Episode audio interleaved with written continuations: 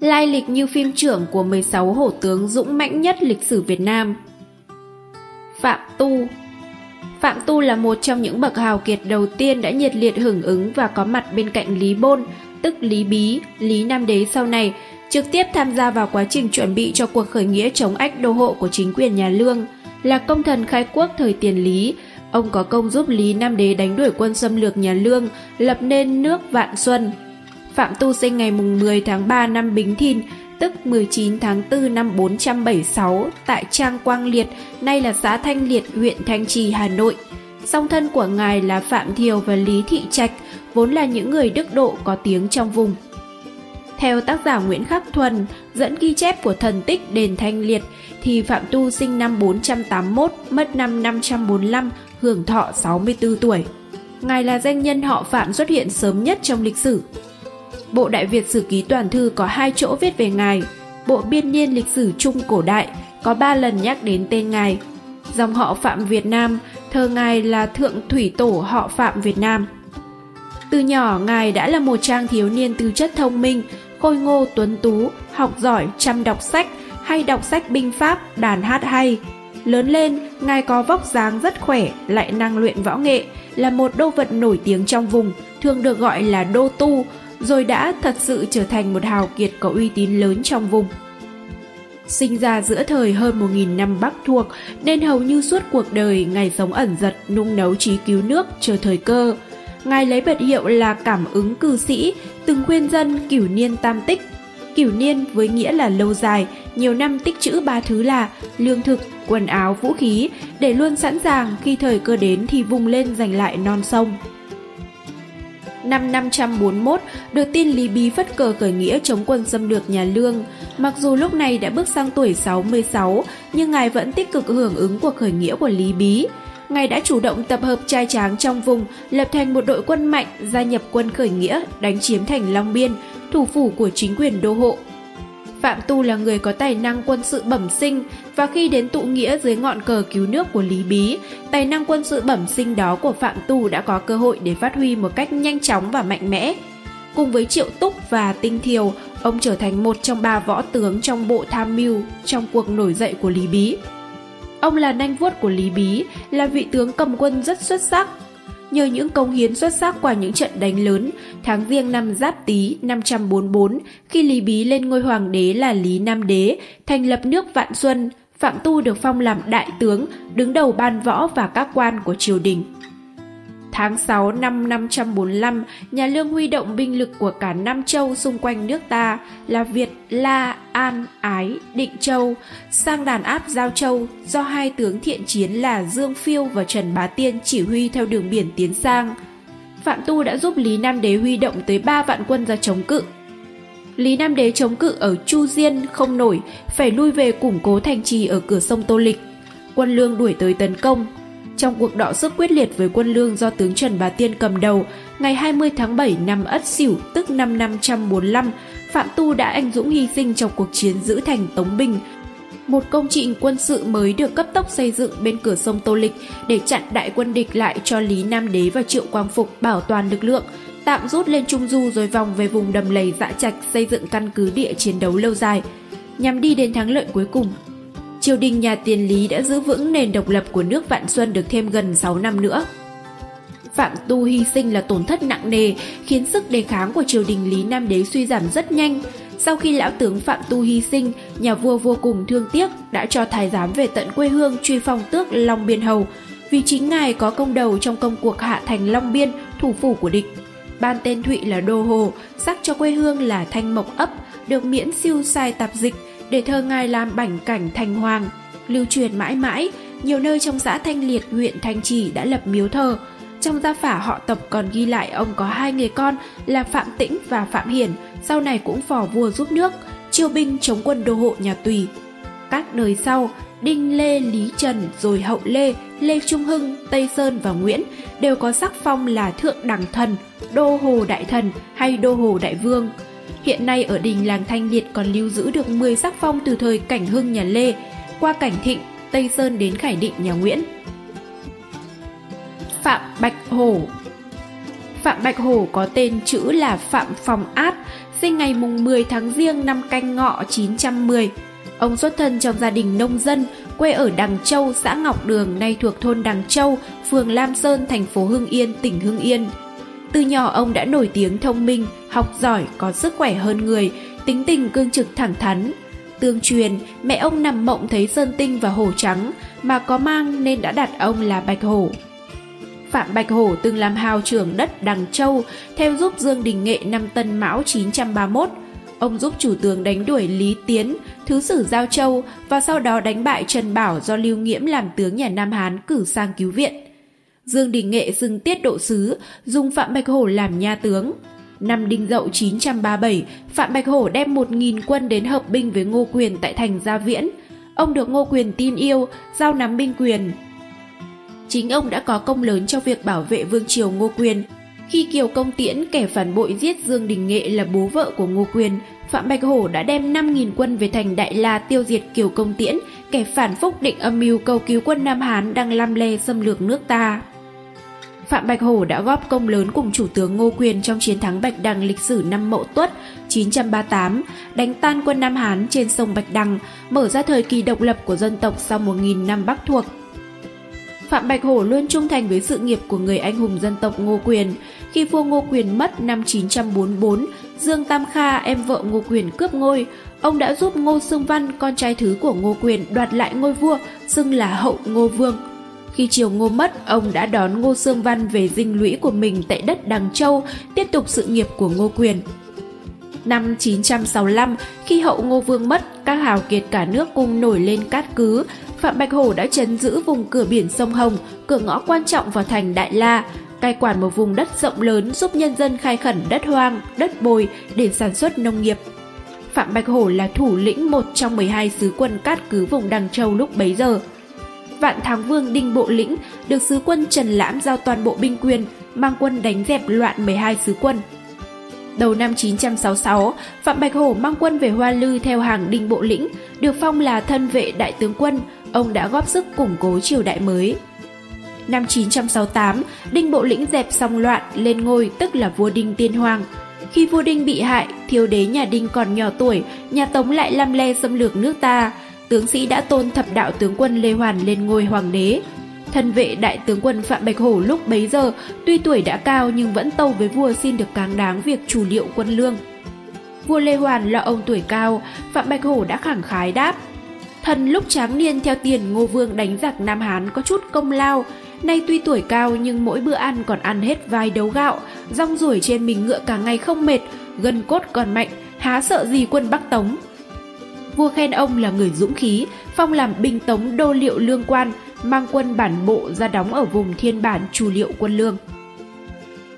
Ngày 16 tháng 11 năm Nhân Thân 972, Phạm Bạch Hổ mất tại quê nhà, thọ 62 tuổi.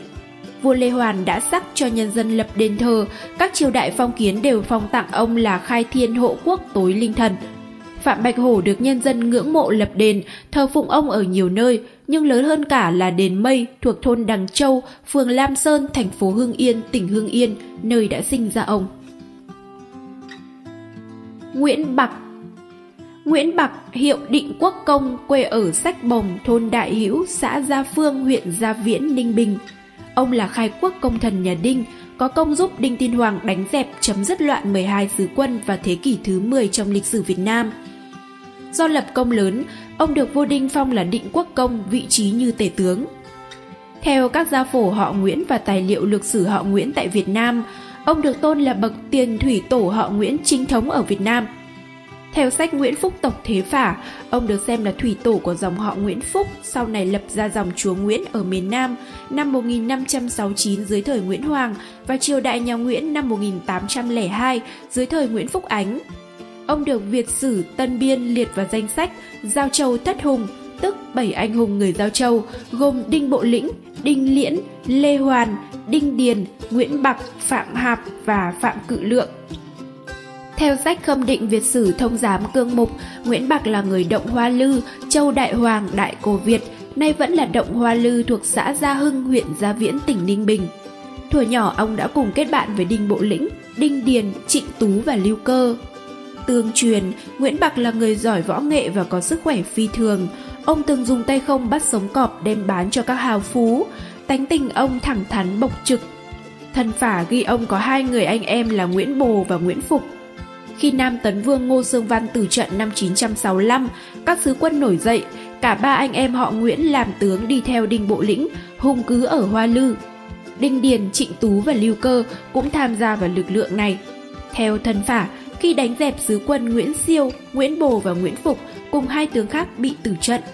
Đinh Tiên Hoàng liền truyền Nguyễn Bạc, Đinh Điền và Lê Hoàn đem quân đánh báo thù, kết quả diệt được Nguyễn Siêu năm 967. Nguyễn Bạc cư xử với Đinh Bộ Lĩnh không khác quan vũ đối với Lưu Bị. Ông luôn cắp giáo đứng hầu mỗi khi Đinh Bộ Lĩnh bàn việc quân hay nếm trước thức ăn để tránh cho Đinh Bộ Lĩnh khỏi bị đầu độc. Khi ra trận mạc, ông luôn xông pha đi đầu. Có lần Đinh Bộ Lĩnh bị trúng tên ngã ngựa, bạc cõng vua trên lưng, leo lên núi đá dựng đứng để thoát vòng vây. Ngoài trận đánh Nguyễn Siêu, Nguyễn Bạc chỉ huy các trận đánh buộc Phạm Bạch Hổ ở Đằng Châu, Ngô Nhật Khánh ở Đường Lâm và Ngô Sơn Xí ở Binh Kiêu phải quy thuận. Trong trận đánh dưới quân Đỗ Cảnh Thạc, Nguyễn Bạc chỉ huy cánh quân đánh vào trại Quyền, Quốc Oai. Năm 968, Đinh Bộ Lĩnh lên ngôi lấy hiệu là Đinh Tiên Hoàng. Nguyễn Bạc được phong làm định quốc công, đứng đầu các công thần, quản lý nội chính. Đinh Điền được phong làm ngoại giáp. Năm 979, Đinh Tiên Hoàng và Nam Việt Vương Đinh Liễn bị sát hại. Quang Chi hậu nội nhân là Đỗ Thích bị nghi là thủ phạm hàng đầu, sợ hãi bỏ trốn.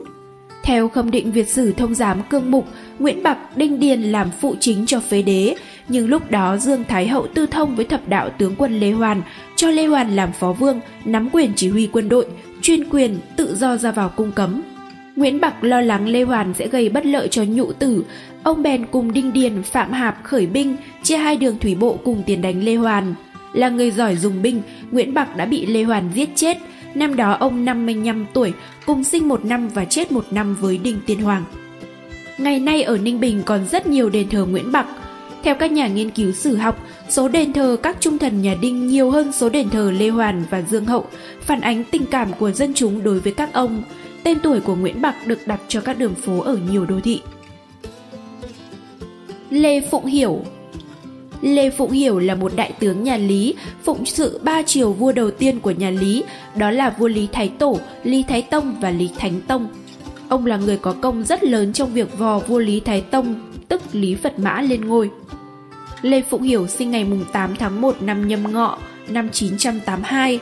Ông quê ở Hương Băng Sơn, Tổng Dương Sơn, huyện Cổ Đằng, Lộ Thanh Hóa, nay thuộc xã Hoàng Sơn, huyện Hoàng Hóa, tỉnh Thanh Hóa, hiện không rõ năm sinh năm mất. Theo sử sách ghi lại, ông thọ 77 tuổi. Ông không được đi học, nhưng thủa Hàn Vi đã nổi tiếng là người có sức khỏe muôn địch, là đô vật có tiếng với nghệ danh là Đô Bưng. Theo sử sách ghi lại, ngày mùng 3 tháng 3 năm mậu Thìn 1028, sau khi vua Thái Tổ vừa mất, chưa làm lễ táng, các hoàng tử Võ Đức Vương, Dực Thánh Vương và Đông Chính Vương đã đem quân đến vây thành để tranh ngôi của Thái tử. Lê Phụng Hiểu lúc ấy đang giữ chức võ vệ tướng quân cùng một số tướng khác như Lý Nhân Nghĩa, Dương Bình, Quách Thịnh đưa quân ra ngăn chặn. Khi quân của Thái tử và quân của các vương giáp trận, Lê Phụng Hiểu đã tuốt gươm chỉ vào võ vương.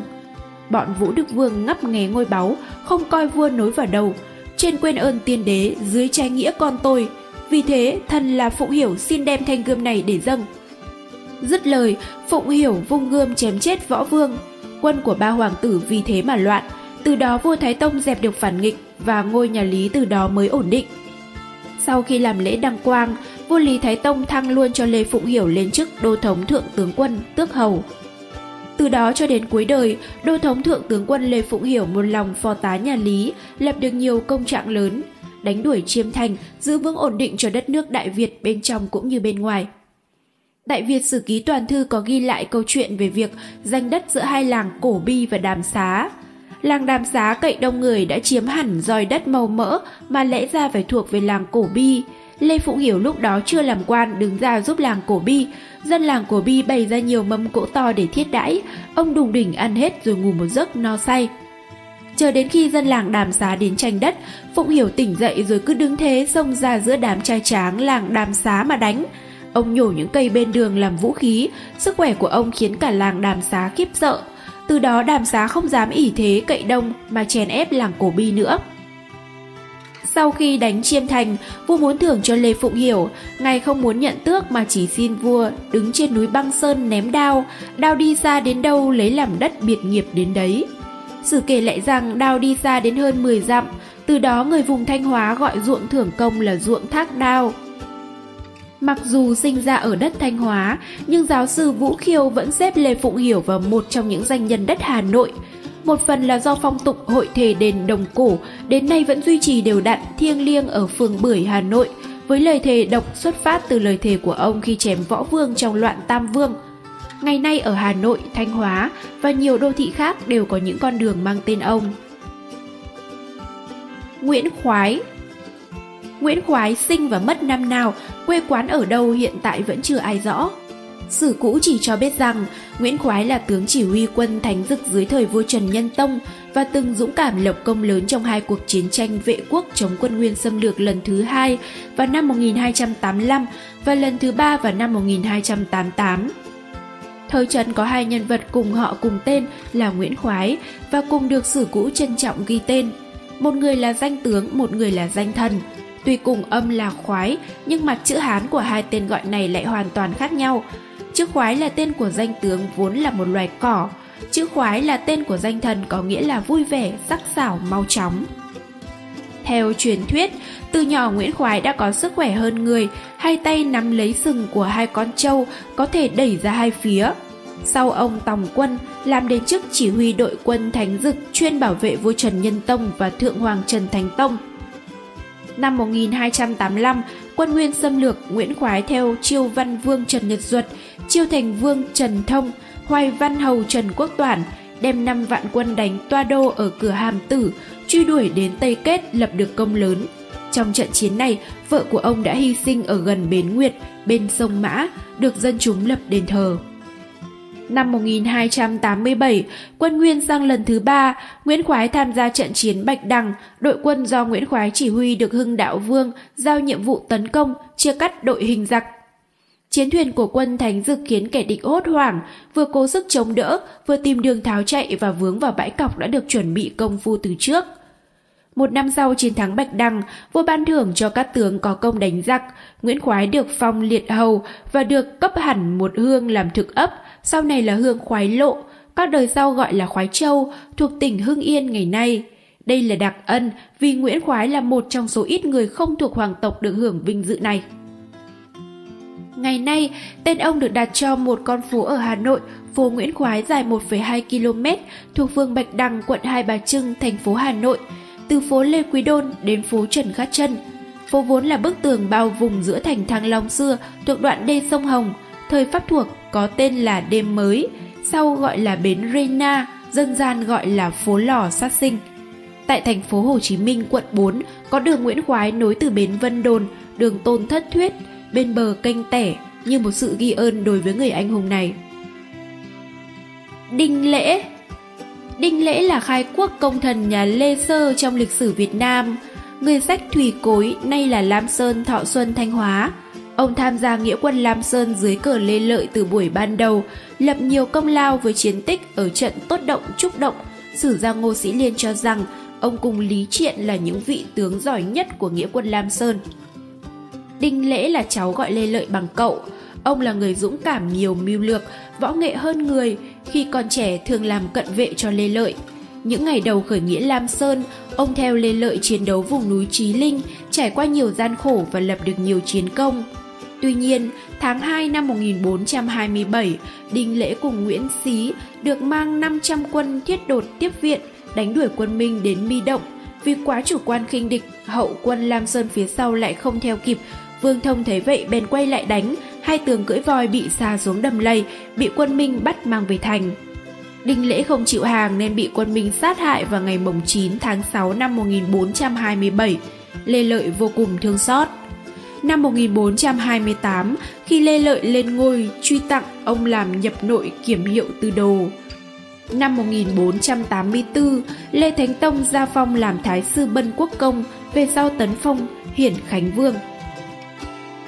Nguyễn Văn Lang Nguyễn Văn Lang là tướng lĩnh đại thần cuối thời Lê Sơ trong lịch sử Việt Nam.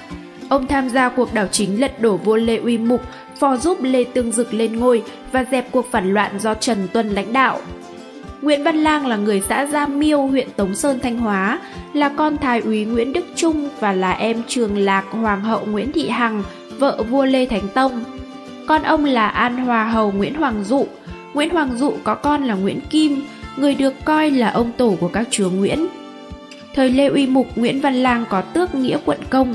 Đại Việt Sử Ký Toàn Thư nhận xét Nguyễn Văn Lang là người thông thao lược, giỏi binh pháp, khéo xem xét thiên thời, sức khỏe có thể bắt được hổ. Vua Lê Uy Mục tàn bạo mất lòng người, do Trường Lạc Hoàng hậu tỏ ý không ưa Uy Mục, Uy Mục sai người đầu độc sát hại bà nội. Năm 1509, Uy Mục ra lệnh đuổi những người tông thất và công thần về Thanh Hóa. Uy quyền trong triều thuộc về các ngoại thích Khượng Trung và Nguyễn Bá Thắng. Nguyễn Văn Lang là người cùng họ của Nguyễn Thái Hậu, cũng trong số những người bị đuổi. Một đại thần trong tông thất nhà Lê là Lê Năng Cẩn không hài lòng bèn gửi cho Văn Lang một bài thơ khuyên ông đem quân giết hết bè đảng bạo nghịch. Văn Lang nghe lời bèn đem nô bộc người chiêm thành là Chế Mạn cùng Vũ Bá, Vũ Tiếp, hiệu triệu nhân dân ba phủ thuộc Thanh Hóa hội hợp ở thành Tây Đô rồi đem quân trấn giữ cửa biển Thần Phù. Đúng lúc đó, một tôn thất khác là giản tu công Lê Oanh bị Lê Uy Mục giam trong ngục, trốn thoát về Tây Đô.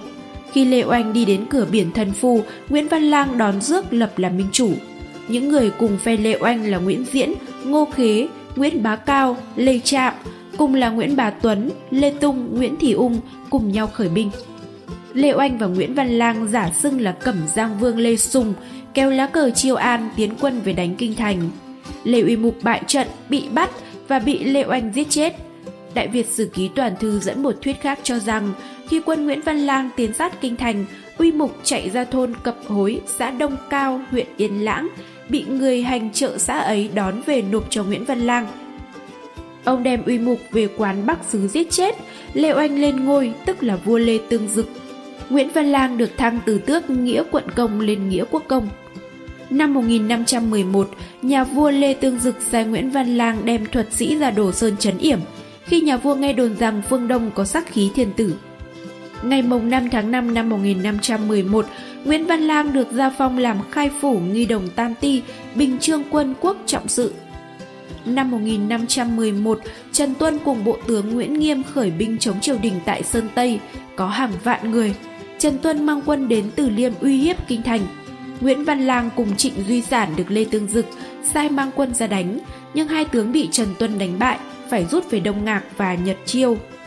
Nguyễn Văn Lang sai tập trung thợ ở các xưởng vũ khí của bộ công, bày kỳ binh để làm thanh thế tại Đông Hà, bảo vệ cho kinh thành, nhưng đến đêm quân triều đình sợ thế Trần Tuân đều bỏ chạy.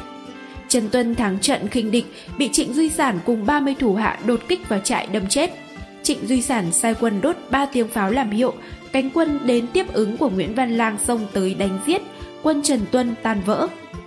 Năm 1511, sau khi dẹp loạn Trần Tuân, nhà vua sai ông trùng tu sùng nho điện ở quốc tử giám và hai giải vũ. Sáu nhà Minh Luân, nhà bếp, phòng kho cùng làm mới hai nhà bia bên đông và bên tây, mỗi gian đặt một tấm bia bên tả, một bên hữu. Đầu năm 1513, Nguyễn Văn Lang qua đời, không rõ năm đó ông bao nhiêu tuổi. Lê Tương Dực nhớ công ông phò tá lên ngôi, tặng phong ông làm nghĩa huân vương, tang lễ theo nghi thức của tước vương, đúc vàng làm tượng. Phạm Tử Nghi Phạm Tử Nghi là tướng nhà Mạc trong lịch sử Việt Nam, người làng Vinh Niệm, Tổng An Dương, huyện An Dương, Phủ Kinh Môn, Trấn Hải Dương, nay là phường Vĩnh Niệm, quận Lê Trân, thành phố Hải Phòng. Phạm Tử Nghi vốn có tên là Thành, là người có sức khỏe phi thường, được dân làng gọi là Thiên Lôi. Phạm Tử Nghi từng đắp con đê dài khoảng 3 dặm, đặt lại hai ụ đất cao 5 thước ở hai đầu trên mặt đê, sau đó ông cầm gậy chạy đến chỗ ụ đất, hết đánh một cái thì quét sạch đất. Đến thời Nguyễn đê vẫn còn, hàng năm dân sở tại bồi đắp đê để ngăn nước mặn. Theo Đại Nam Nhất thống chí, con đường gần chỗ Phạm Tử Nghi đắp đê xưa kia ở địa phận hai xã An Dương và Vĩnh Niệm gọi là đường Thiên Lôi mang biệt hiệu của ông.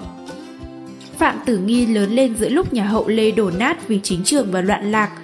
Năm 1527 Mạc Đăng Dung giành ngôi nhà hậu Lê. Nhờ tài năng xuất chúng, Phạm Tử Nghi được Mạc Đăng Dung thu dụng, dần dần được cất nhắc làm thái úy, tước tứ dương hầu. Năm 1533, Nguyễn Kim tái lập nhà Hậu Lê, tạo thành thế đối lập Nam Bắc với nhà Mạc.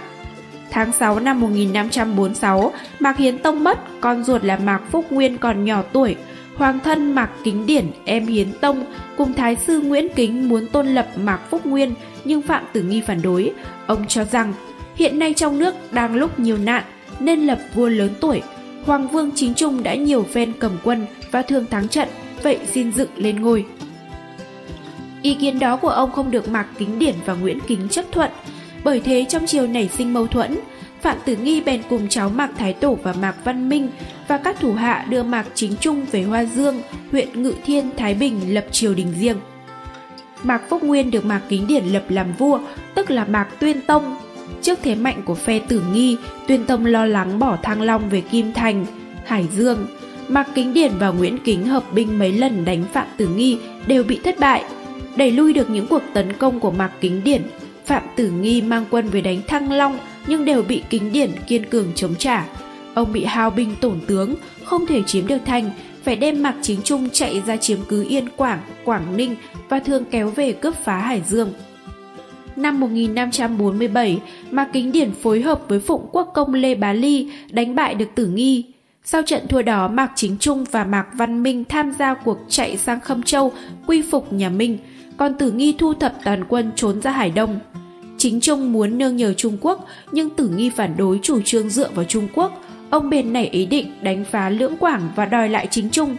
Trước tình thế Chính Trung đang ở trong tay người Minh, ông bèn phao tin rằng Mạc Phúc Nguyên đã chết và muốn đón Chính Trung về nối ngôi. Sau đó Phạm Tử Nghi mang quân đánh phá Khâm Châu và Liêm Châu. Tổng đốc Quảng Châu là Âu Dương Tất Tiến, sai tham tướng Khâm Châu là Đại Dư mang quân ra chống Tử Nghi. Đại Dư đến Liêm Châu, Tử Nghi đánh thành rất gấp. Đại Dư thấy quân thủy nhà Minh chưa đến, bèn sai kỵ binh đến dụ Tử Nghi hàng và tung tin đại quân nhà Minh sắp đến. Sau đó Dư đặt phục binh ở núi Quan Dâu. Phạm Tử Nghi lại quay sang đánh Khâm Châu. Đại Dư chặn đánh, cướp được nhiều thuyền, đuổi đánh quân Tử Nghi trong vài ngày và bắt sống được em ông là Phạm Tử Lưu. Trận này, Tử Nghi bị thiệt hại 1.200 người và chạy về Vân Đồn. Sử sách chép về cái chết của ông khá sơ lược. Theo Đại Việt Sử Ký Toàn Thư, việc Phạm Tử Nghi đánh phá Trung Quốc khiến nhà Minh sai người sang trách nhà Mạc, nhà Mạc bèn sai kẻ dưới quyền lừa bắt được Tử Nghi và đem chém. Mạc Chính Trung bỏ chạy sang Trung Quốc và bị giết. Nhà Mạc sai người mang đầu ông nộp cho nhà Minh. Đi đến đâu thường phát sinh ôn dịch, người và súc vật bị chết, nên người Minh bèn trả lại đầu ông cho nhà Mạc. Theo Ngọc Phả Nam Hải Đại Vương, trong khi Tử Nghi đang thắng trận thì nhà Minh dùng trước sai người bắt cóc mẹ ông và ra điều kiện cho ông phải đầu hàng. Tử Nghi bèn xin giảng hòa để tạm bãi binh nhằm cứu mẹ. Nhưng khi ông đến hội ước giảng hòa thì người Minh liền bắt ông, sau đó quân Minh chém ông. Còn xác thì đốt thành tro, rắc cho gió thổi bay. Dù là tướng phục vụ nhà Mạc, Vương Triều đối nghịch với nhà Lê, thắng trận sau này và bị coi là ngụy Triều, Phạm Tử Nghi vẫn được các triều đại nhà Lê, Nguyễn sắc phong Phạm Tử Nghi được nhân dân thờ phụng tại đền Kiến Ốc, xã Khánh Trung và đền Hải Đức bên bờ đê sông Đáy thuộc xã Khánh Thiện, huyện Yên Khánh, tỉnh Ninh Bình. Đinh Văn Tả Đinh Văn Tả là tướng nhà Lê Trung Hưng trong lịch sử Việt Nam, người làng Hàm Giang, huyện Cẩm Giang, tỉnh Hải Dương. Đinh Văn Tả sinh vào thời Lê Trung Hưng, lúc chúa Trịnh đã chiếm được Thăng Long, đuổi họ Mạc chạy lên phía Bắc, Ông vốn là người có sức khỏe, tính khí ngang tàng, giỏi nghề cưỡi ngựa bắn cung. Bởi khi còn trẻ, ông nóng nảy và hung hãn nên bị liên đới vào việc ăn cướp. Sau về lần trốn thoát, ông bị bắt giữ nhưng không bị tù mà chỉ bị quản thúc ở kinh thành Thăng Long. Một buổi Đinh Văn Tả ra xem trường thi võ, thấy các thí sinh chủ tài, ông cười và nói, bọn họ là đồ vô năng, chỉ ăn phí cả lương triều đình. Quan trường nghe thấy thế, liền cho gọi ông vào để thử tài, sai người đưa súng cho ông, ông bắn liền mấy phát đều trúng đích. Quan trường khen ông là người tài, rồi tâu lên chúa trịnh tráng. Chúa trịnh liền tha tội cho ông, phong làm chức võ giai cho đi theo để dẹp giặc. Năm 1645, hai con thứ của Trịnh Tráng là Trịnh Lịch đang chấn thủ Sơn Tây và Trịnh Sâm đang chấn thủ Hải Dương, muốn tranh ngôi thế tử với Trịnh Tạc. Nhân lúc cha bị ốm bèn giấy quân khởi loạn, thế tử Trịnh Tạc bèn cầm quân đi đánh. Đinh Văn Tả làm tiên phong tiến lên, Trịnh Lịch và Trịnh Sầm chia quân cắt quân Trịnh Tạc làm đôi. Trịnh Tạc phá được vây ra trước, Đinh Văn Tả bị hãm trong trận. hai người con bị tử trận. Ông hăng hái xung đột chém 18 quân địch khiến quân địch phải giãn ra. Trịnh Tạc thấy Văn Tả còn sống bèn mang quân quay lại cứu, đánh tan quân địch, bắt được Trịnh Lịch, còn Trịnh Sầm trốn vào Ninh Giang sau cũng bị bắt nốt, cả hai đều bị xử tử. Tháng 3 năm 1652, ông được phong làm tham đốc vì có công biết được âm mưu phản nghịch của bọn Hoàng Nhân Dũng và tố cáo. Tháng 5 nhuận năm 1656, ông được phong làm đề đốc. Tháng riêng được phong làm đô đốc đồng chi. Năm 1663, có quân thổ phỉ ở Đông Hải quấy phá, Đinh Văn Tả được làm đô tổng binh, giữ việc trấn thủ Yên Quảng dẹp được quân thổ phỉ. Trong thời gian chúa Trịnh dồn sức vào cuộc chiến với chúa Nguyễn ở vùng Nghệ An, Bố Chính, Đinh Văn Tả nhiều năm trấn giữ các trấn phía Bắc khiến các trấn đều yên ổn. Họ Mạc dựa vào nhà Minh, nhiều năm chiếm cứ Cao Bằng. Nhà Minh mất, các hoàng thân nhà Minh tiếp tục dựng chính quyền Nam Minh để chống Mãn Thanh tới năm 1662. Nhà Mạc dựa vào uy thế của các vua Nam Minh nên tiếp tục trấn giữ Cao Bằng. Vua Lê và chúa Trịnh không trừ được. Khi nhà Nam Minh mất, Mạc Kính Vũ lại thần phục nhà Thanh nên tiếp tục duy trì trấn giữ Cao Bằng. Tháng 9 năm 1667, chúa Trịnh mang quân đánh Cao Bằng, Đinh Văn Tả làm đốc xuất. Quân Mạc thua chạy vào vùng Miên Khâu, Châu Lăng hiểm trở, Đinh Văn Tả mang quân truy kích đến nơi, bắt được 800 quân Mạc, Mạc Kính Vũ bỏ chạy sang Trung Quốc. Đinh Văn Tả nhờ công đó được phong làm Lộc quận công. Tháng 2 năm 1668, chúa Trịnh cử ông làm kiêm trấn thủ châu Thất Tuyền, Cao Bằng, Lạng Sơn, Thái Nguyên. Đến tháng 6 năm đó ông được gia phong làm tả đô đốc. Tháng 10 năm 1674 ông được phong thiếu bảo. Mạc Kính Vũ nhờ đút lót cho nhà Thanh nên lại trở về Cao Bằng. Năm 1673, tướng nhà Thanh trấn thủ Vân Nam là Ngô Tam Quế phản nhà Thanh. Chiến tranh giữa Ngô Tam Quế và nhà Thanh nổ ra. Cả hai bên cùng sai sứ sang yêu cầu nhà vua Lê trợ lực. Chúa Trịnh cước từ không theo Ngô Tam Quế, còn Mạc Kính Vũ ngả theo Tam Quế. Nhà Thanh thấy Mạc Kính Vũ ngả theo Ngô Tam Quế nên không hậu thuẫn nữa. Đầu năm 1677, chúa Trịnh bèn đưa thư cho tướng nhà Thanh là Lại Tháp Lị, kể rõ tội trạng Kính Vũ, rồi sai Đinh Văn Tả cùng Nguyễn Hữu Đăng đem quân đi đánh. Năm đó ông đã 76 tuổi. Tháng 8 năm 1677, Đinh Văn Tả tiến quân đánh tan Kính Vũ một lần nữa ở Cao Bằng. Ông thần đốc các tướng bốn mặt đánh thành, phá vỡ quân địch, chém được mấy trăm quân mạc. Mạc Kính Vũ bị thua trận, thủ hạ đều tan vỡ, chạy sang Long Châu, Trung Quốc – từ đó Kính Vũ không trở về Cao Bằng được nữa, đất này trở về với nhà hậu Lê.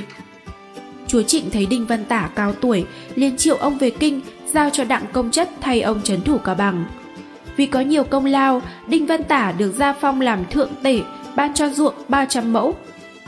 Ngày mùng 4 tháng 5 âm lịch năm 1685, Đinh Văn Tả mất ở kinh đô Thăng Long, hưởng thọ 84 tuổi. Hiện nay ở thành phố Hải Dương có phố mang tên Đinh Văn Tả. Nguyễn Văn Tuyết Nguyễn Văn Tuyết hay còn gọi là Đô Đốc Tuyết là danh tướng nhà Tây Sơn trong lịch sử Việt Nam. Ông là một trong Tây Sơn thất hổ tướng. Nguyễn Văn Tuyết là người làng An Nhơn, huyện Tuy Viễn, Phủ Quy Nhơn, nay thuộc huyện Tây Sơn, tỉnh Bình Định. Tương truyền trước khi phong trào Tây Sơn khởi phát vào năm 1771, ông là người có sức mạnh, giỏi võ, và từng là một trong số những người du thủ du thực. Tình cờ trên bước đường phiêu bạt khắp nơi, ông gặp được một người thầy dạy võ hết lòng yêu thương chỉ dạy, lại còn đem con gái gả cho. Nguyễn Văn Tuyết đã trở thành người quyết chí đem tài sức của mình ra cứu khổ cho dân. Khi nghe Nguyễn Nhạc ở Tây Sơn chiêu mộ hào kiệt, ông bèn cùng vợ về quê nhà, rồi lên sơn trại đầu quân và nhanh chóng được anh em nhà Tây Sơn trọng dụng. Năm Quý Tỵ, Tây Sơn Vương Nguyễn Nhạc đánh chiếm xong huyện Lị Tuy Viễn, giao cho ông vào Huyền Khê đóng giữ.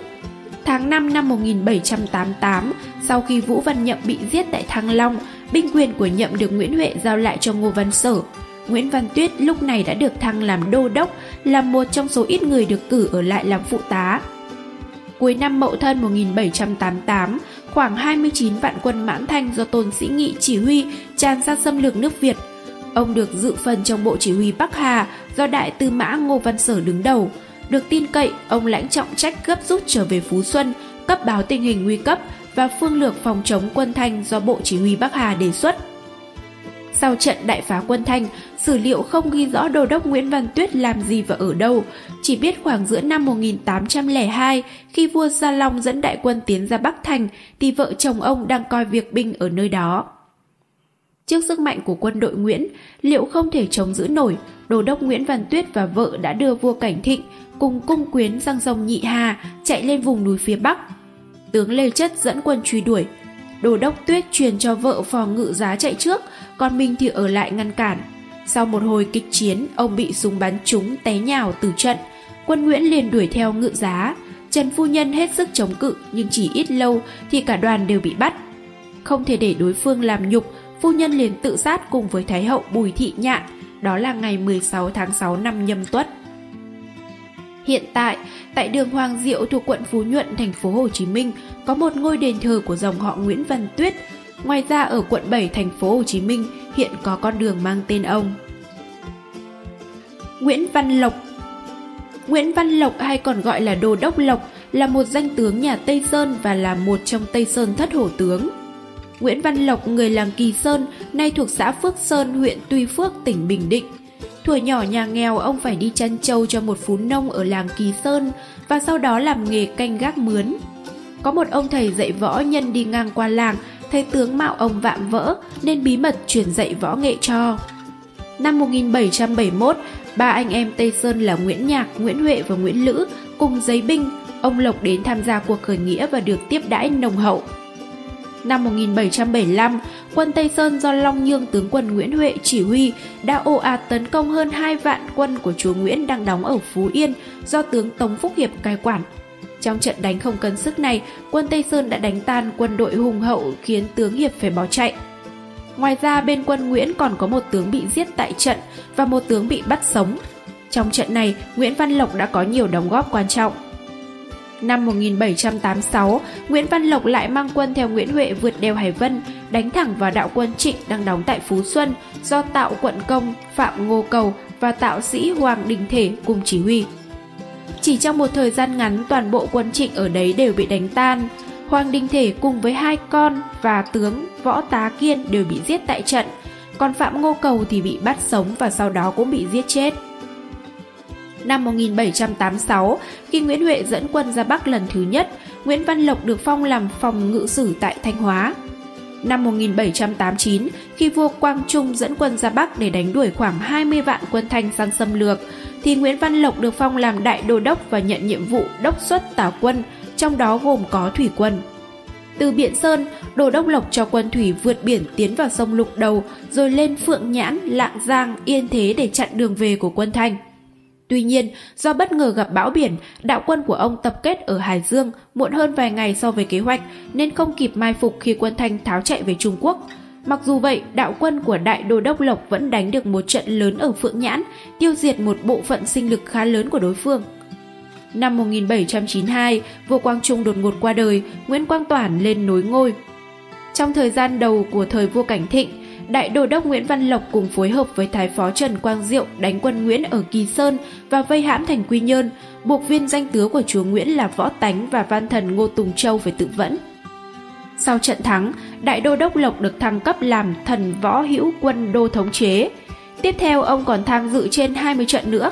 Trong số đó có lần ông đụng độ với hai võ tướng thuộc hàng cao cấp nhất của chúa Nguyễn, đó là Lê Văn Duyệt và Nguyễn Văn Thành – Đúng lúc đó chính quyền của vua Cảnh Thịnh ngày càng dạn nứt và suy yếu. Vì không cùng phe cánh với Thái sư Bùi Đắc Tuyên, đại đô đốc Lộc bị ông này thu hết binh quyền và giáng xuống làm thị lang ở bộ lễ. Theo giáo sư Nguyễn Khắc Thuần, thì Nguyễn Văn Lộc mất năm nào không rõ, chỉ biết lúc đó chính quyền Cảnh Thịnh hãy còn tồn tại, vì ông đã được nhà vua ban tên Thụy là Trung Liệt. Nhưng theo Phạm Minh Thảo thì ông không xin từ trước lúc ấy, Mãi đến khi vua Cảnh Thịnh bị bắt, ông mới tự giải tán đội quân của mình rồi lên núi Kỳ Sơn ẩn náu. Đồng đội của ông là tướng Nguyễn Quang Huy cũng bỏ lánh thân. Tương truyền hai ông có gặp lại nhau bàn chuyện phục nghiệp nhà Tây Sơn, nhưng khi suy tính kỹ, cả hai thấy không thể làm gì được nên thôi.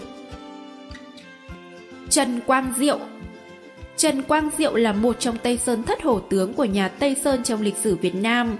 Ông cùng với vợ là nữ tướng Bùi Thị Xuân đã cố sức chiến đấu để bảo vệ vương triều này nhưng không thành công và cả hai đều bị vua Gia Long xử tội chết.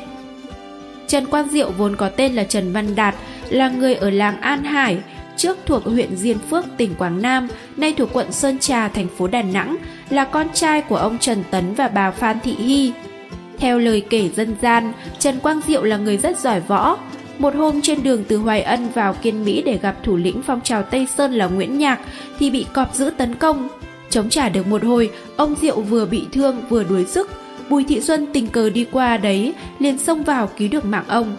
Ít lâu sau, nhờ Nguyễn Nhạc đứng ra làm chủ hôn, Trần Quang Diệu và Bùi Thị Xuân trở thành vợ chồng, rồi cùng trải qua bao gian lao dưới ngọn cờ khởi nghĩa Tây Sơn. Suốt những năm tháng theo nhà Tây Sơn, Trần Quang Diệu cùng vợ là Bùi Thị Xuân đã lập được nhiều chiến công hiển hách. Trong trận Ngọc Hồi Đống Đa chống quân xâm lược nhà Thanh Tết Kỷ Dậu, vợ chồng thiếu phó là hai trong những vị tướng đã lập công xuất sắc. Sau chiến thắng này, Quang Diệu được Nguyễn Huệ cử làm đốc trấn Nghệ An. Ông nhanh chóng ổn định xã hội, tạo điều kiện cho nhân dân yên tâm làm ăn sinh sống. Ngoài ra, ông còn chứng tỏ được biệt tài của mình khi tổ chức xây dựng thành Phượng Hoàng Trung Đô. Năm 1792, Quang Trung đột ngột qua đời, triều đại Tây Sơn bắt đầu suy yếu do vua Cảnh Thịnh còn nhỏ, bị họ ngoại chuyên quyền, dẫn đầu là cậu họ Thái sư Bùi Đắc Tuyên. Các đại thần kết bè phái, nội bộ lục đục, triều chính suy vi, khiến lòng dân vốn đã sống quá nhiều năm trong cảnh máu lửa, càng thêm oan ghét cảnh phân tranh loạn lạc. Năm 1799, Nguyên Ánh xu quân chiếm lại Quy Nhơn, Bùi Thị Xuân cùng chồng vừa tham gia củng cố triều chính, vừa chỉ huy quân sĩ giữ lũy Trấn Ninh, chống lại quân nhà Nguyễn. Trong cuộc đối đầu quyết liệt với Nguyễn Ánh, vợ chồng tướng Trần Quang Diệu đã nhiều phen làm quân của Nguyễn Ánh thất điên bát đảo, nhất là trận Quy Nhơn năm 1801. Cũng trong trận chiến này, sau khi chiếm được Quy Nhơn, Trần Quang Diệu đối xử rất tử tế với các tướng và binh sĩ của nhà Nguyễn, chỉ để giữ lời hứa với tướng địch là Võ Tánh trong giờ phút cuối cùng. Với việc tha chết cho binh sĩ của đối phương, Trần Quang Diệu được các nhà sử học đánh giá là người tín nghĩa, nhân đức. Tuy nhiên, lúc này triều Tây Sơn đã không còn vững như trước. Với sự tấn công mạnh mẽ từ nhiều phía của quân Nguyễn Ánh, các thành lũy của Tây Sơn nhanh chóng bị mất. Tuy rằng, cuộc đời hai vợ chồng Trần Quang Diệu đã có những tháng ngày oanh liệt gắn liền với Tây Sơn, nhưng rồi khi vua Quang Trung mất thì Tây Sơn cũng bắt đầu suy yếu, đến khi vương triều này sụp đổ, hai vợ chồng phải chịu một cái kết rất bi thảm. Sử cũ chép rằng, sau khi quân Tây Sơn bị đánh bại, Trần Quang Diệu cùng Võ Văn Dũng đem 3.000 quân cùng 80 thớt voi theo đường sạn dạo sang Lào ra Nghệ An vào thượng tuần tháng 3 năm nhâm tuất. Đường đi khó khăn, Lam Sơn chứa khí đầy rẫy, khiến cho đoàn quân ngày càng hao hụt. Khi đến được Nghệ An thì đoàn quân 10 phần giảm còn 3-4 phần, tượng binh chỉ còn 10 thớt. Tại Hương Sơn, hai ông Diệu và Dũng đều bị tướng nhà Nguyễn là Võ Văn Doãn và Lê Đức Định bắt sống. Ở Diễn Châu, Bùi Thị Xuân hay hung tin liền đem nữ binh đi giải cứu. Tuy rằng cứu được, nhưng rồi khi chạy đến thành trương thì hai vợ chồng bị bắt trở lại. Sau đó Võ Văn Dũng cũng bị bắt, ba người bị đóng củi giải về Nghệ An. Dọc đường, Võ Văn Dũng phá củi thoát được, ông cũng giải cứu cho hai vợ chồng Trần, Bùi, nhưng hai chân của Trần Quang Diệu bị sưng phù không thể chạy được, Bùi Thị Xuân quyết ở lại cùng chồng.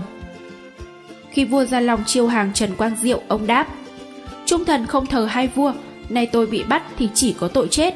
Nếu nhà vua rộng lượng tha cho, như trước đây tôi đã tha cho các tướng ở Quy Nhơn, thì tôi sẽ về ở nơi thôn dã, cây ruộng, nộp thuế như người thường dân, chứ nhận chức quan của triều đại mới thì không phải là trượng phu. Cuối cùng, trong cuộc trả thù của Nguyễn Ánh, Trần Quang Diệu đã bị chém chết, Bùi Thị Xuân cùng đứa con gái độc nhất 15 tuổi bị xử voi dày năm 1802. Võ Đình Tú Võ Đình Tú tự Tuấn Chi, hiệu Thiết Hán là một danh tướng của nhà Tây Sơn, được người đương thời liệt vào Tây Sơn thất hổ tướng. Ông sinh trưởng trong một nhà hào phú ở thôn Phú Phong, huyện Tuy Viễn, Phủ Quy Nhơn, nay thuộc tỉnh Bình Định. Bản tính hào phóng trung thực và can đảm, thuở nhỏ ông được một nhà sư dạy cho binh pháp và võ nghệ. Tương truyền, nhà sư này không rõ họ tên, mặt mày xấu xí, ăn bệnh rắt dưới, hễ những trẻ con trong xóm trông thấy ông thì kéo nhau đến chọc ghẹo sách nhà tây sơn kể võ đình tú lúc bấy giờ mới 14 tuổi nhưng đối với nhà sư trên lại hết sức lễ phép và thường bưng cơm nước hoặc bánh trái đến cúng dương một hôm trời nổi mưa gió to lớn rồi tầm đã suốt mấy ngày.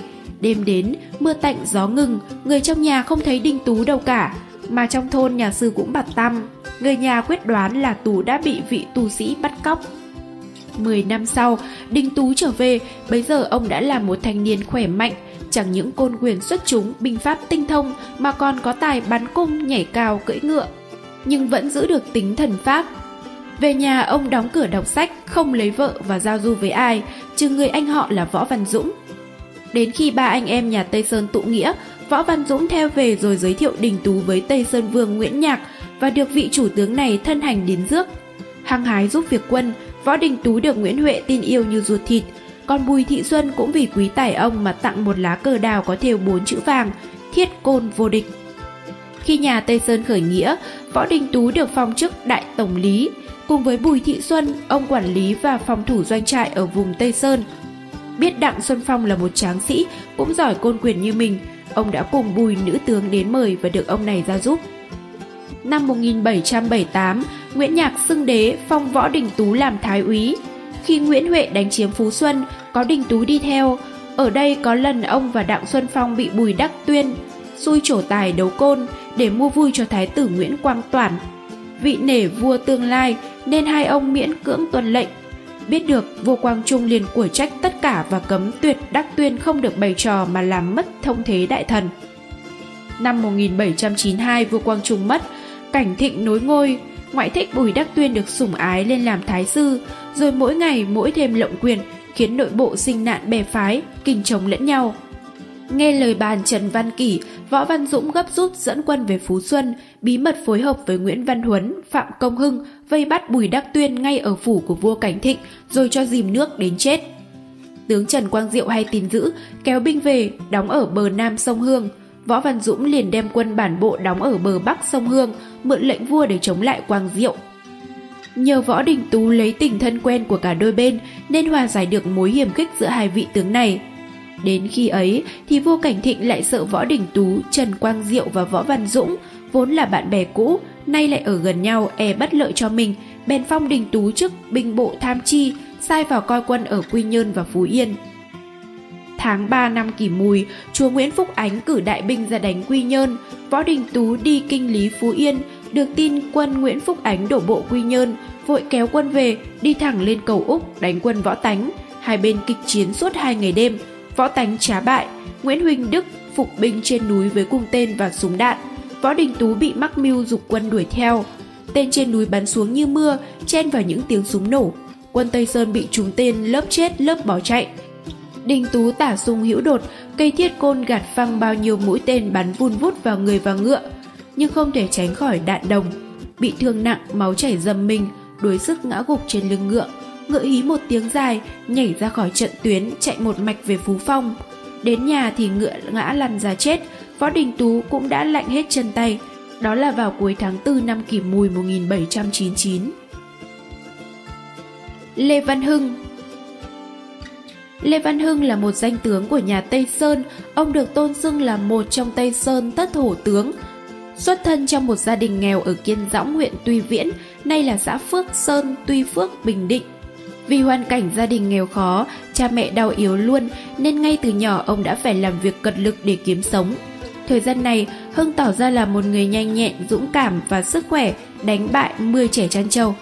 Về sau ông được một vị sư truyền đạt võ nghệ, sau đó ông thường tập hợp bạn bè để đi đánh cướp Phú Yên và các huyện xa. Sau đó vì đánh chết một cường hào, Hưng bị tầm nã trốn lên tới tận An Khê, Bình Định rồi gia nhập vào Tây Sơn. Ban đầu ông chỉ là lính mộ rồi thăng dần lên. Khi Tây Sơn khởi nghĩa, ông mang hàm đô đốc đứng sau Trần Quang Diệu và Võ Văn Dũng. Khi Tây Sơn đánh tới Nam Hà, ông được trần giữ Diên Khánh và nhiều lần đánh bại quân Nguyễn, khiến họ gọi ông là Lê Vô Địch.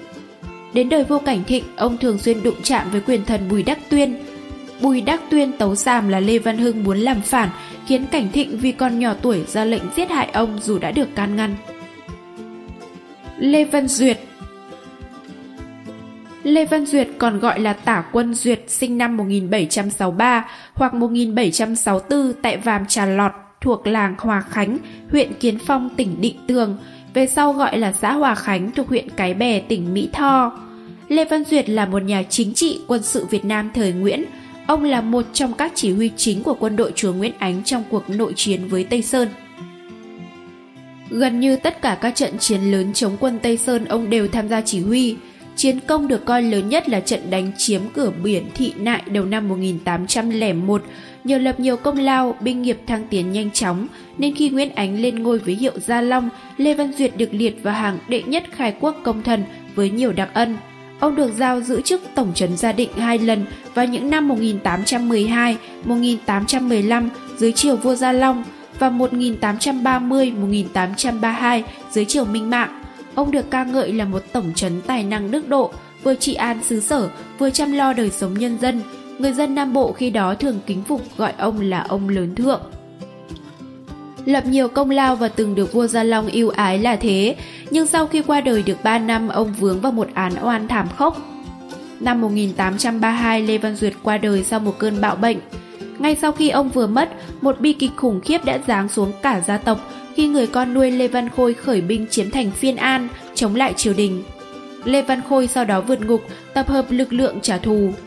Ngày 18 tháng 5 năm 1833, ông cùng thuộc hạ vào dinh quan bố chính, giết cả nhà Bạch Xuân Nguyên, chiếm luôn thành Phiên An và một số tỉnh lân cận chỉ trong vòng một tháng. Vua Minh Mạng vô cùng tức giận, cử các tướng đem quân thủy, bộ, binh tượng và dẹp loạn. Cuộc nổi dậy bị dìm trong biển máu, hàng ngàn người theo Lê Văn Khôi bị lôi ra xử chém và chôn chung một hầm, tạo nên ngôi mả ngụy trên đất thành. Sáu người cầm đầu bị đóng cũi đưa về kinh thành trị tội án tùng xẻo, trong đó có Lê Văn Khôi. Chưa hết, Lê Văn Duyệt dù lúc này đã qua đời vẫn bị lôi ra luận tội và một bản án vô tiền khoáng hậu cho phạm nhân quá cố đã được lập ra với 7 tội phải chém, hai tội phải thắt cổ. Vua còn ra chỉ dụ săn bằng mồ mả Lê Văn Duyệt, dựng bia đá sỉ nhục với 8 chữ quyền yểm Lê Văn Duyệt phục pháp sử, tức là nơi hoạn quan Lê Văn Duyệt chịu tội. Con cháu ông từ 15 tuổi trở lên bị xử trảm hàng loạt, thân sinh bị tước phẩm hàm, bia mộ bị đục xóa, ruộng đất bị tịch thu, nhà thờ họ tộc bị triều đình đưa voi về tàn phá. Đây được coi là một trong hai kỳ án lớn nhất dưới triều nhà Nguyễn. Phải đến thời vua Thiệu Trị và Tự Đức, nội oan của Tào Quân mới được gột rửa. Năm 1841, vua Thiệu Trị lên ngôi ban lệnh tha tội cho các thân thuộc Lê Văn Duyệt. Năm Tự Đức II nghĩ đến công lao của tả Quân nên vua cho nhổ cây bia khắc tám chữ, đồng ý cho thân nhân sửa sang xây đắp mộ phần. Năm Tự Đức 21, vua cho khôi phục nguyên hàm tả quân Lê Văn Duyệt. Nguyễn Huỳnh Đức Nguyễn Huỳnh Đức là danh tướng và là công thần khai quốc của nhà Nguyễn. Ông là một trong các võ quan cao cấp đầu triều Nguyễn, từng giữ chức tổng trấn của cả Bắc Thành lẫn Gia Định Thành. Ông xuất thân trong một gia đình quan võ, ông nội là Huỳnh Châu, cha là Huỳnh Lương, đều theo phò chúa Nguyễn và đều được phong chức cai đội. Năm 1731, cha và ông nội đều theo điều khiển Trương Phước Vĩnh tham gia đánh dẹp cuộc nổi loạn giá tốt. Sau khi dẹp yên, vua Trần Lạp Hoàng sợ, xin đem hai vùng đất là Pamesa, Mỹ Tho và Vĩnh Long dâng cho chúa Nguyễn Phúc Chú. Để tiện việc coi giữ, vị chúa này cho lập châu định viễn, dựng dinh Long Hồ, bổ nhiệm quan lại rồi đưa thêm dân Việt đến khai hoang lập nghiệp. Từ đó gia đình ông ở lại khai khẩn và lập nghiệp tại nơi sinh ra ông. Nguyễn Huỳnh Đức là người có dung mạo khôi ngô, khỏe mạnh hơn người, ai cũng coi ông là hổ tướng. Năm 1781, ông gia nhập vào đội quân Đông Sơn của Đỗ Thanh Nhơn. Sau, mặc dù chủ tướng bị chúa Nguyễn Phúc Ánh giết chết, nhưng Nguyễn Huỳnh Đức vẫn được lưu dùng. Năm nhâm dần 1782, ông được phong chức tiền quân, từ đó về sau cuộc đời ông gắn chặt với chúa Nguyễn. Có lần Nguyễn Phúc Ánh bị quân Tây Sơn truy đuổi đến định tường thì bị xa lầy, chỉ mỗi mình ông dám trở lại cứu chúa. Lúc ấy trời vừa chạm vạng tối, quân Tây Sơn sợ bị mai phục nên rút lui. Trong đêm đó vì quá mỏi mệt, Nguyễn Phúc Ánh đã gối đầu lên đùi ông ngủ mê man. Cảm động Nguyễn Phúc Ánh ban cho ông quốc tính và xem ông như người trong hoàng tộc, từ đó ông mang tên là Nguyễn Huỳnh Đức. Năm 1783, ông đánh nhau với quân Tây Sơn ở Đông Tuyên nhưng bị thua, bị bắt cùng với 500 thuộc hạ. Chỉ huy cân Tây Sơn là Nguyễn Huệ thấy ông khỏe mạnh nên thu dùng. Ông chịu theo Tây Sơn nhưng có lời giao kết là ông chỉ đánh quân Trịnh chứ không đánh nhau với quân của chúa Nguyễn. Năm 1786, Nguyễn Huỳnh Đức theo Nguyễn Huệ ra Bắc, đánh nhau với quân Trịnh rồi về làm phó tướng cho Nguyễn Văn Duệ. Ông Duệ trước là tướng tâm phúc của Nguyễn Nhạc nên không thích ở dưới quyền của Nguyễn Huệ, muốn lợi dụng việc này để trốn về với chúa Nguyễn. Nguyễn Huỳnh Đức bàn với Nguyễn Văn Duệ rằng hãy theo đường tắt mà lẻn về với Nguyễn Nhạc. Tin lời, ông Duệ dẫn hơn 5.000 quân băng rừng rậm về Quy Nhơn. Trên đường, Nguyễn Huỳnh Đức lựa dịp trốn sang Vạn Tượng rồi sang Xiêm La. Nhưng khi ông đến nơi chúa Nguyễn đã về gia định, vua Xiêm La muốn giữ lại nhưng ông cương quyết về với chúa Nguyễn. Năm 1799, ông được thăng chức trưởng quản hữu quân dinh, ra đánh lấy được Phan Rí rồi thị nại. Năm sau ông dẫn quân đánh hạ được thành Quy Nhơn rồi được cử vào Nam cai quản sứ Định Tường. Sau khi Nguyễn Phúc Ánh chiếm thành Phú Xuân, giao ông trần giữ thành Quy Nhơn. Năm 1802, Nguyễn Phúc Ánh lên ngôi lấy hiệu là Gia Long, Nguyễn Huỳnh Đức được phong quận công. Năm 1810, ông được làm tổng trấn Bắc Thành kiêm khâm sai trưởng tiền quân. Năm 1816, ông trở về Nam làm tổng trấn Gia Định cùng với hiệp tổng trấn Trịnh Hoài Đức, cai quản toàn miền Nam. Ngày 9 tháng 9 năm Kỷ Mão, ông mất khi đang tại chức thọ 71 tuổi, an táng tại nơi quê nhà và được thờ tại miếu Trung Hưng, công thần tại kinh đô Huế. Năm Minh Mạng thứ 12, ông được truy tặng là Kiến Sương quận công. Ông có bốn người con trai đều là võ quan, trong số đó có hai người là rể của vua Gia Long.